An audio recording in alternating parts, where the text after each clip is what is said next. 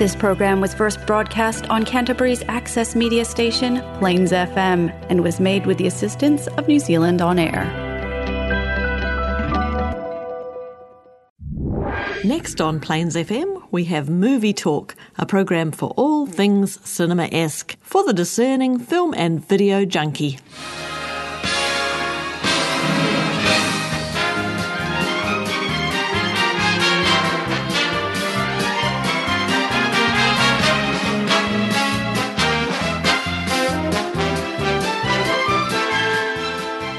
Welcome again to Movie Talk. Today we'll be looking at romantic confusion in Bali in Ticket to Paradise, a complex satire about real murder in a whodunit stage play in See How They Run, and a more than two hour long documentary exploring singer David Bowie's creative musical journey in Moonage Daydream. I'm sorry. I think your things are in my seat. Oh, sorry. oh, come on. You've got to be kidding me. Excuse me, ma'am. I need to sit somewhere else. We used to be married. Worst 19 years of my life. We were only married for five. I'm counting the recovery. In four days' time. Our daughter's going to marry a guy she just met in Bali, millions of miles from home. I just really want to kiss you. In Ticket to Paradise, George Clooney and Julia Roberts play a divorced couple who travel to Bali to stop their daughter making the same mistake as they had 25 years ago by getting married.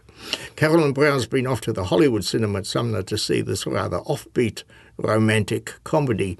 Uh, Carolyn, what do you think of Ticket to Paradise? I really like it. It's exactly what I was in the mood for something that my brain could just switch off and enjoy and listen to George Clooney for an hour and a half.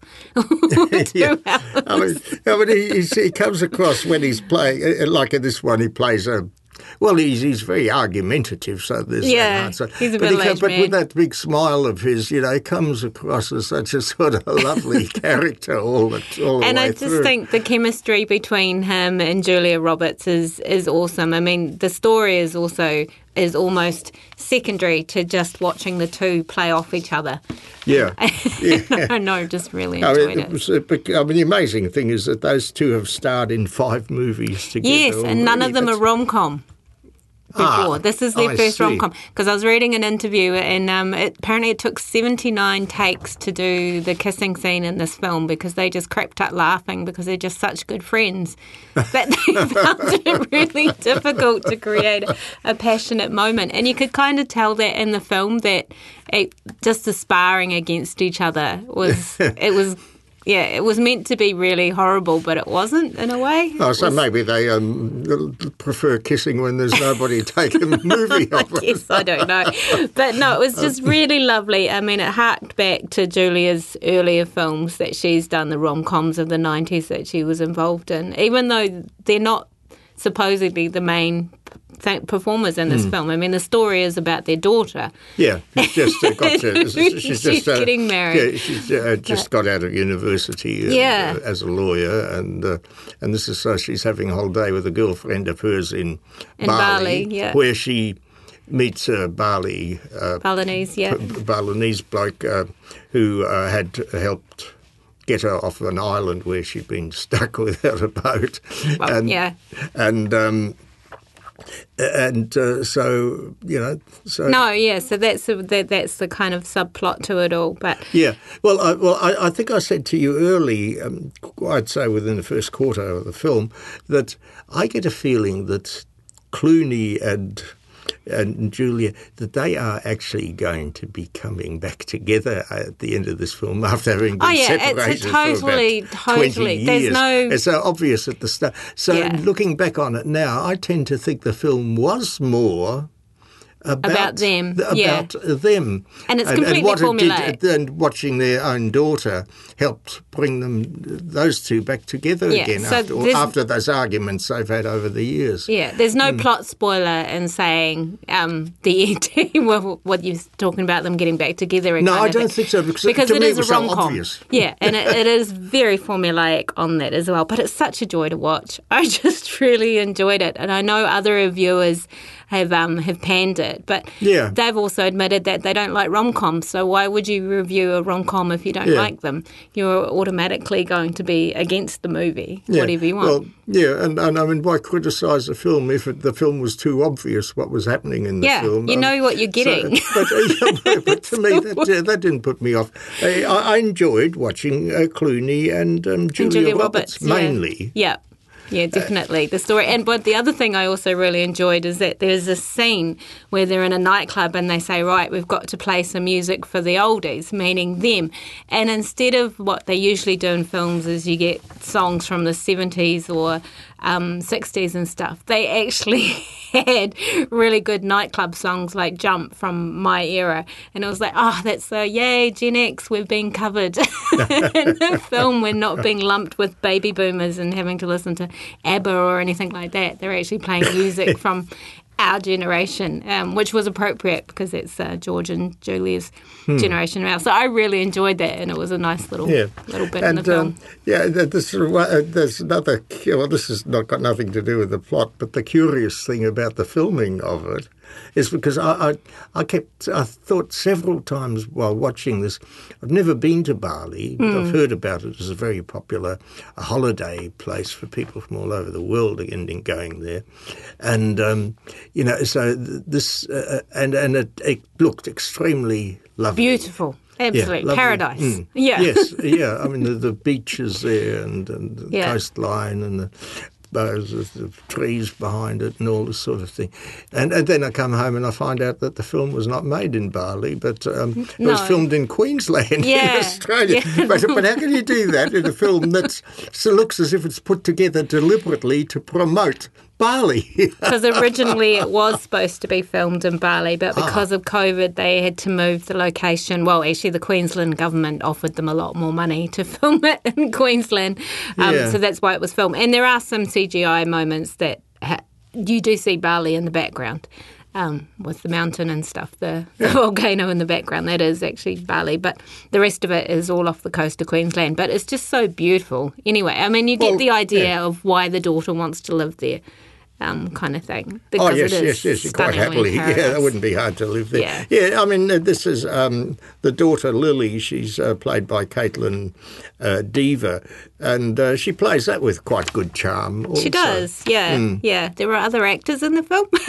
Well, this is it. I mean, this is uh, this. Um, this is the odd thing there that. Uh, I, I I wondered about is um, once, particularly once I realised it was filmed in Queensland. I thought, well, there were a few uh, coloured people in there. were obviously the natives of this place. Yeah, But no, would they be not. Indonesians if they were filming this in Queensland? no, no, um, yeah, don't go there.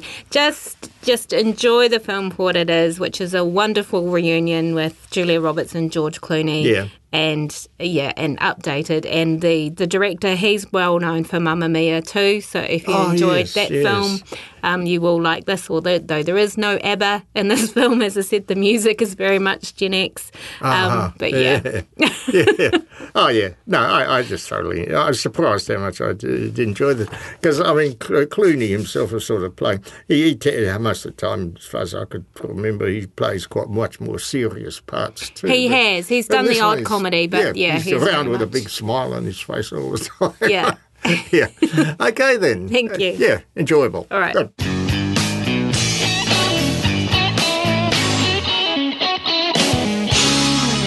That was Carolyn Brown with her views on Ticket to Paradise.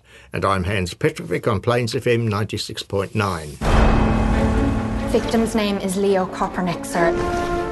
Seems he was killed in the costume store.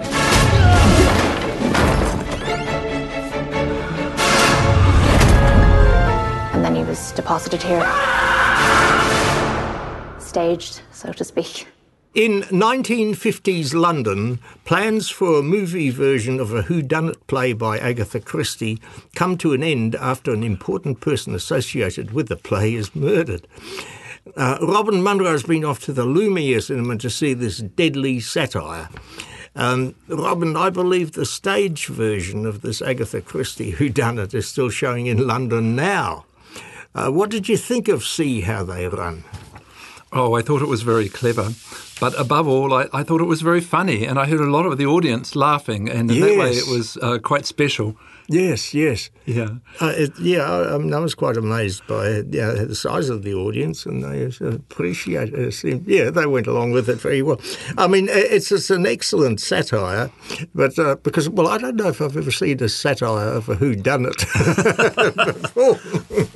I, I think that I, I haven't seen it. I, I know you have seen it. Uh, There's a movie called Knives Out, which uh, took a similar approach to the sort of Agatha Christie. And, and right at the beginning, uh, it's actually the American uh, director.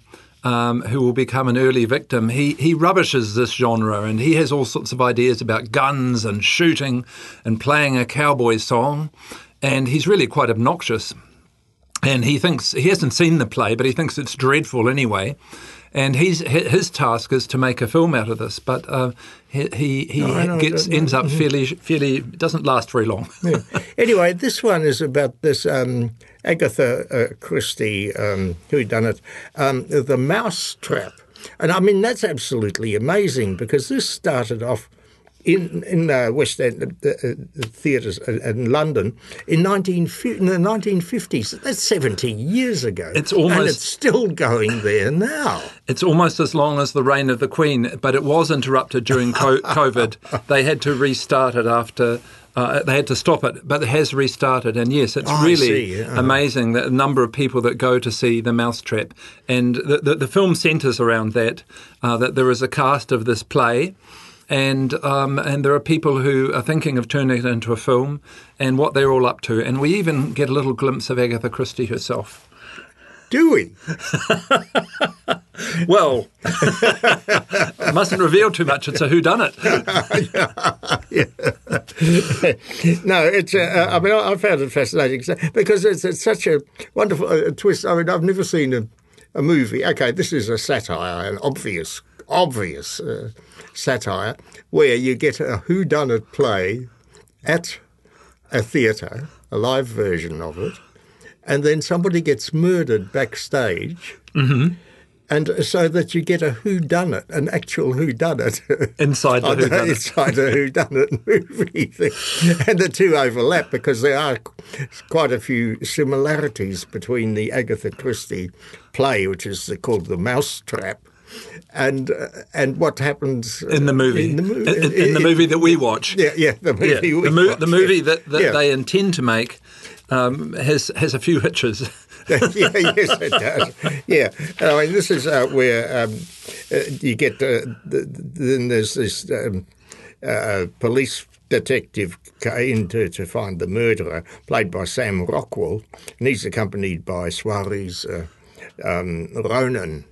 And um, she's also, oh, she's a policewoman, and and of course they add a lot of good humour to the whole thing too. They they're very good fun, excellent in their Yes, part, the way yes, they handle- absolutely. because I don't really want to have much to do with all, all of it. Certainly him, Agatha, the bloke, he doesn't want to have much to do with all this nonsense anyway. yeah. So, um, yeah, it's, it's, it's a brilliant idea. And, um, I mean, what did you think? Did you... Were you with? I didn't know what to expect before I went there. You had a fair idea of what. No, I, I- I knew about the mousetrap, but I didn't. I didn't know all the other things. But it, it's fairly easy to follow. And if you've seen any of these English murder mysteries, they're, they're rather genteel. There isn't a lot of blood or shooting or things like that. And um, you know, uh, you have recognisable characters. You, they have a bit of character exploration, and often at the end, as we are told right at the beginning, they gather all the suspects together in one room. and- Yeah, always. That's how and- any whodunit uh, play or movie Yes. ends, isn't it? And, and, and then it's usually the least likely or perhaps the, the, the least likable. And, Yes. and um, so, something like that happens. no, it's it's um, you know so uh, so uh, to me this was ex- you know just excellent um, fun that they could uh, put this um, together because I mean they. Uh, Funny enough, earlier this year we had a, a remake, um, movie remake of by Kenneth Branagh's version of Murder on the Orient Express, Uh, and that's another well-known whodunit Yes, that's come yes. back. But of course, they played it straight. However, did a quite a good job. But um, whereas this, the satire to me is the ultimate thing because it's just waiting. Oh, it's just silly. Yeah. as such, the same old thing, all over and over again, and um, yeah. So, so um, I think you just easily recommend this film to. Yeah, to anyone who wants a laugh. Um, yeah, exactly. Okay, well, thank you very much.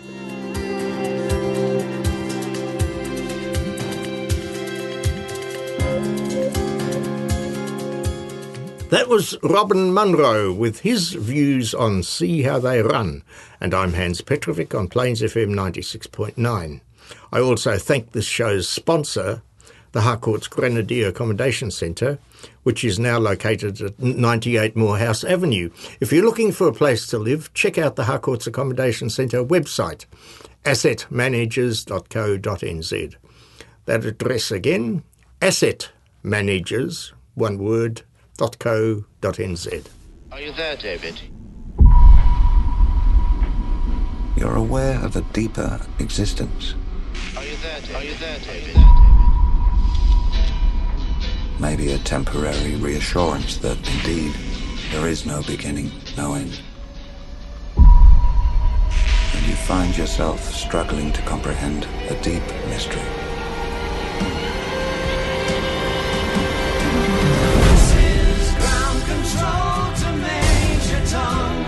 With lots of archive footage, Moonage Daydream takes us on a cinematic odyssey exploring singer David Bowie's creative musical journey.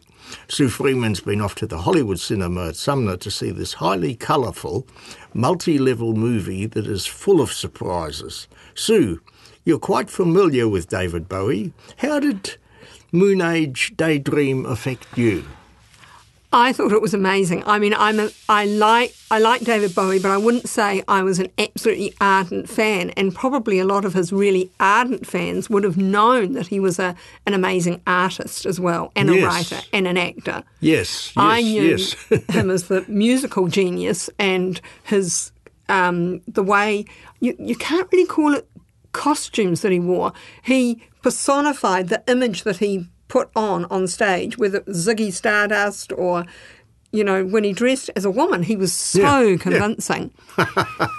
he Yeah. he transformed himself, but when you understood about his love of art, you understood that he was creating a persona. So that Yes. and he he embraced it fully and presented it as such on stage and performed the songs as well. I was just I thought it was really incredibly well done. Yes, I just Mm. never realised there was that much to that man. Um, you know, as a, as a singer, you know, I assumed he was a musical sort of Yeah. pop rock uh, Yeah. singer, and, that's all I basically Oh, no, knew him as, except for the, the rather eccentric side of him, uh, and um, that because at that time um, he he was. Uh, he was criticised uh, just as much. He got a lot of good positive uh, criticism, of course, but there were quite a lot of negative um, things Yeah, well, about was- him. Not was- so much about his music, but him as an Well, eccentric he- individual. He was and, uh, getting up dressing cra- at the time with crazy things. platform shoes and and dresses and doing a very androgyn uh, not androgynous. He was um, he was sort of androgynous, but Yeah. he was he was feminizing himself, and then but he could, he was also an incre- take it from me. I mean. I think he was a very sexy man as well. Oh, yeah, well, he's certainly good looking. I'll go yeah, and he had, but he he he em- embraced it. He wore these shoes that would have been really provocative at the time Yes, yeah. I mean, in the it's- yeah. eighties. You know, to be wearing gold platform-toed high-heel shoes for a bloke. for, for you know, you can you even saw that in some of the interviews. Yes. And the one interviewer said to him, um, "Are these women's shoes?" And he looked down at them and said, "They're shoes."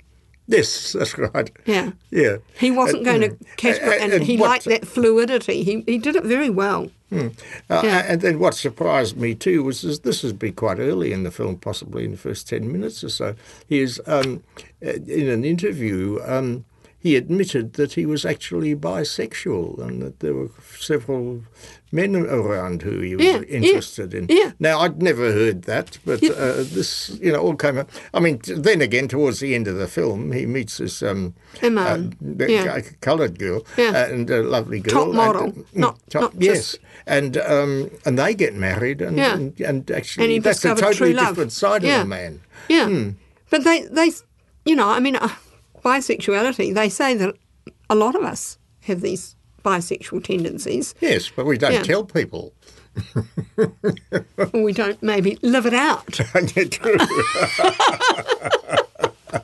he did. Yes. And he and he hated a day where he did nothing. And what he achieved in those years, he said, now that I've reached the mature age and experienced so much at 33, yeah, 33, yeah. I'd just come out of being a teenager, I think. yeah, yes. He'd done so much by then. Yeah. And then there's the other side to this this film, which is just as amazing. This is the film was directed by um, uh, by Brett Morgen, and the amount, well, the uh, chaotic sort of way he's put this film together to make certain points and all of this, and particularly the, he gets into the musical numbers, Yeah. and he puts so much animated colour Yeah. and everything into Yeah. into them, and this on the big on a screen. This is we were lucky we saw it down at, at the Hollywood The on, a, big on a screen. big screen, Yeah. and I think this is uh, something Yeah. I'd like to do is recommend to people Yeah. go and see this film at the biggest screen Yeah. near where you Brave live. the because seats at the Hollywood. Wow, I- mean, it's quite overpowering the amount Yeah. of colour in them. But that's what his live concerts were like too. Yeah. They were, yeah, cacophony of sound and art and colour and his transformative appearances. Uh, yeah, he was an incredible performer. Yes, it's, uh, yeah, it's quite fascinating. And then he also, I mean, he, his personal life, he always sort of still trying to sort himself out. Well, aren't we all? obviously. Well, well, speak for yourself. But, Yeah. But, you know, so you, they, they do this very well where they, um, you see the chaos in the man, you see the chaos in the film, and yes, and he talked about chaos and embracing chaos. yes, yes, Yeah. yeah, He absolutely went for it head first. Yeah, and it's uh, and it's quite good in that way that the the um, uh, the Bowie um, people they they still have must be a family thing or something. They they look after all his possessions and artwork and, and all of this, Mm. Yeah. and they loaned him a lot of film and, Right. and all a lot of the background stuff Yeah. that he used Yeah. in putting this documentary together. Yeah. Well, his artwork, I, he never, he said he didn't like to exhibit it because Yeah, he that's didn't. right. Yeah. So he must have kept it, but he didn't. He didn't exhibit it, and and it's interesting that that he made that comment because I read very recently. I went to the Jeff Dixon um, uh, uh, documentary. He's a New Zealand artist, and they talk about if you if you put on an art exhibition in a gallery, you're exposing yourself. It's like standing stark naked in front of someone. It's because when you so for him, he didn't want to expose that side. He Yeah. could he could transform himself with makeup and hair color and his different appearances, but revealing his art to the world would be exposing his underbelly, if you will. I would have thought hmm. that ninety percent of of artists do paint for other people and not just for well, themselves. yeah, I mean, but it's- what would have happened with Picasso and all his work or something like I that? bet there's a lot he didn't expose. We won't go into well that. be. That's another story. Okay. Anyway, can you recommend this film? Highly recommended if you Yeah. love David Bowie. Yeah, Yeah, it's absolutely amazing. It is. Abs- Wonderful. overpowering, mm. so strong, Yeah. and i- full of interest. yeah, and his personality comes through. David Bowie's personality comes through all the way through. Yes. It's not a dry documentary. It's amazing. Hmm. yeah. Okay. Well, thank you, Sue.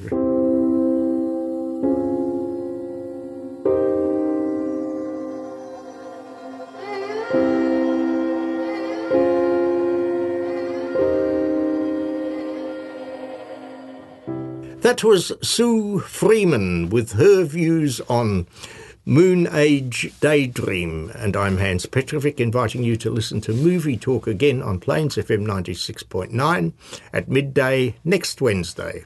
This program will also be repeated at midday on Saturday, and you can listen to podcasts of earlier episodes on the Plains FM website. That's plainsfm.org.nz.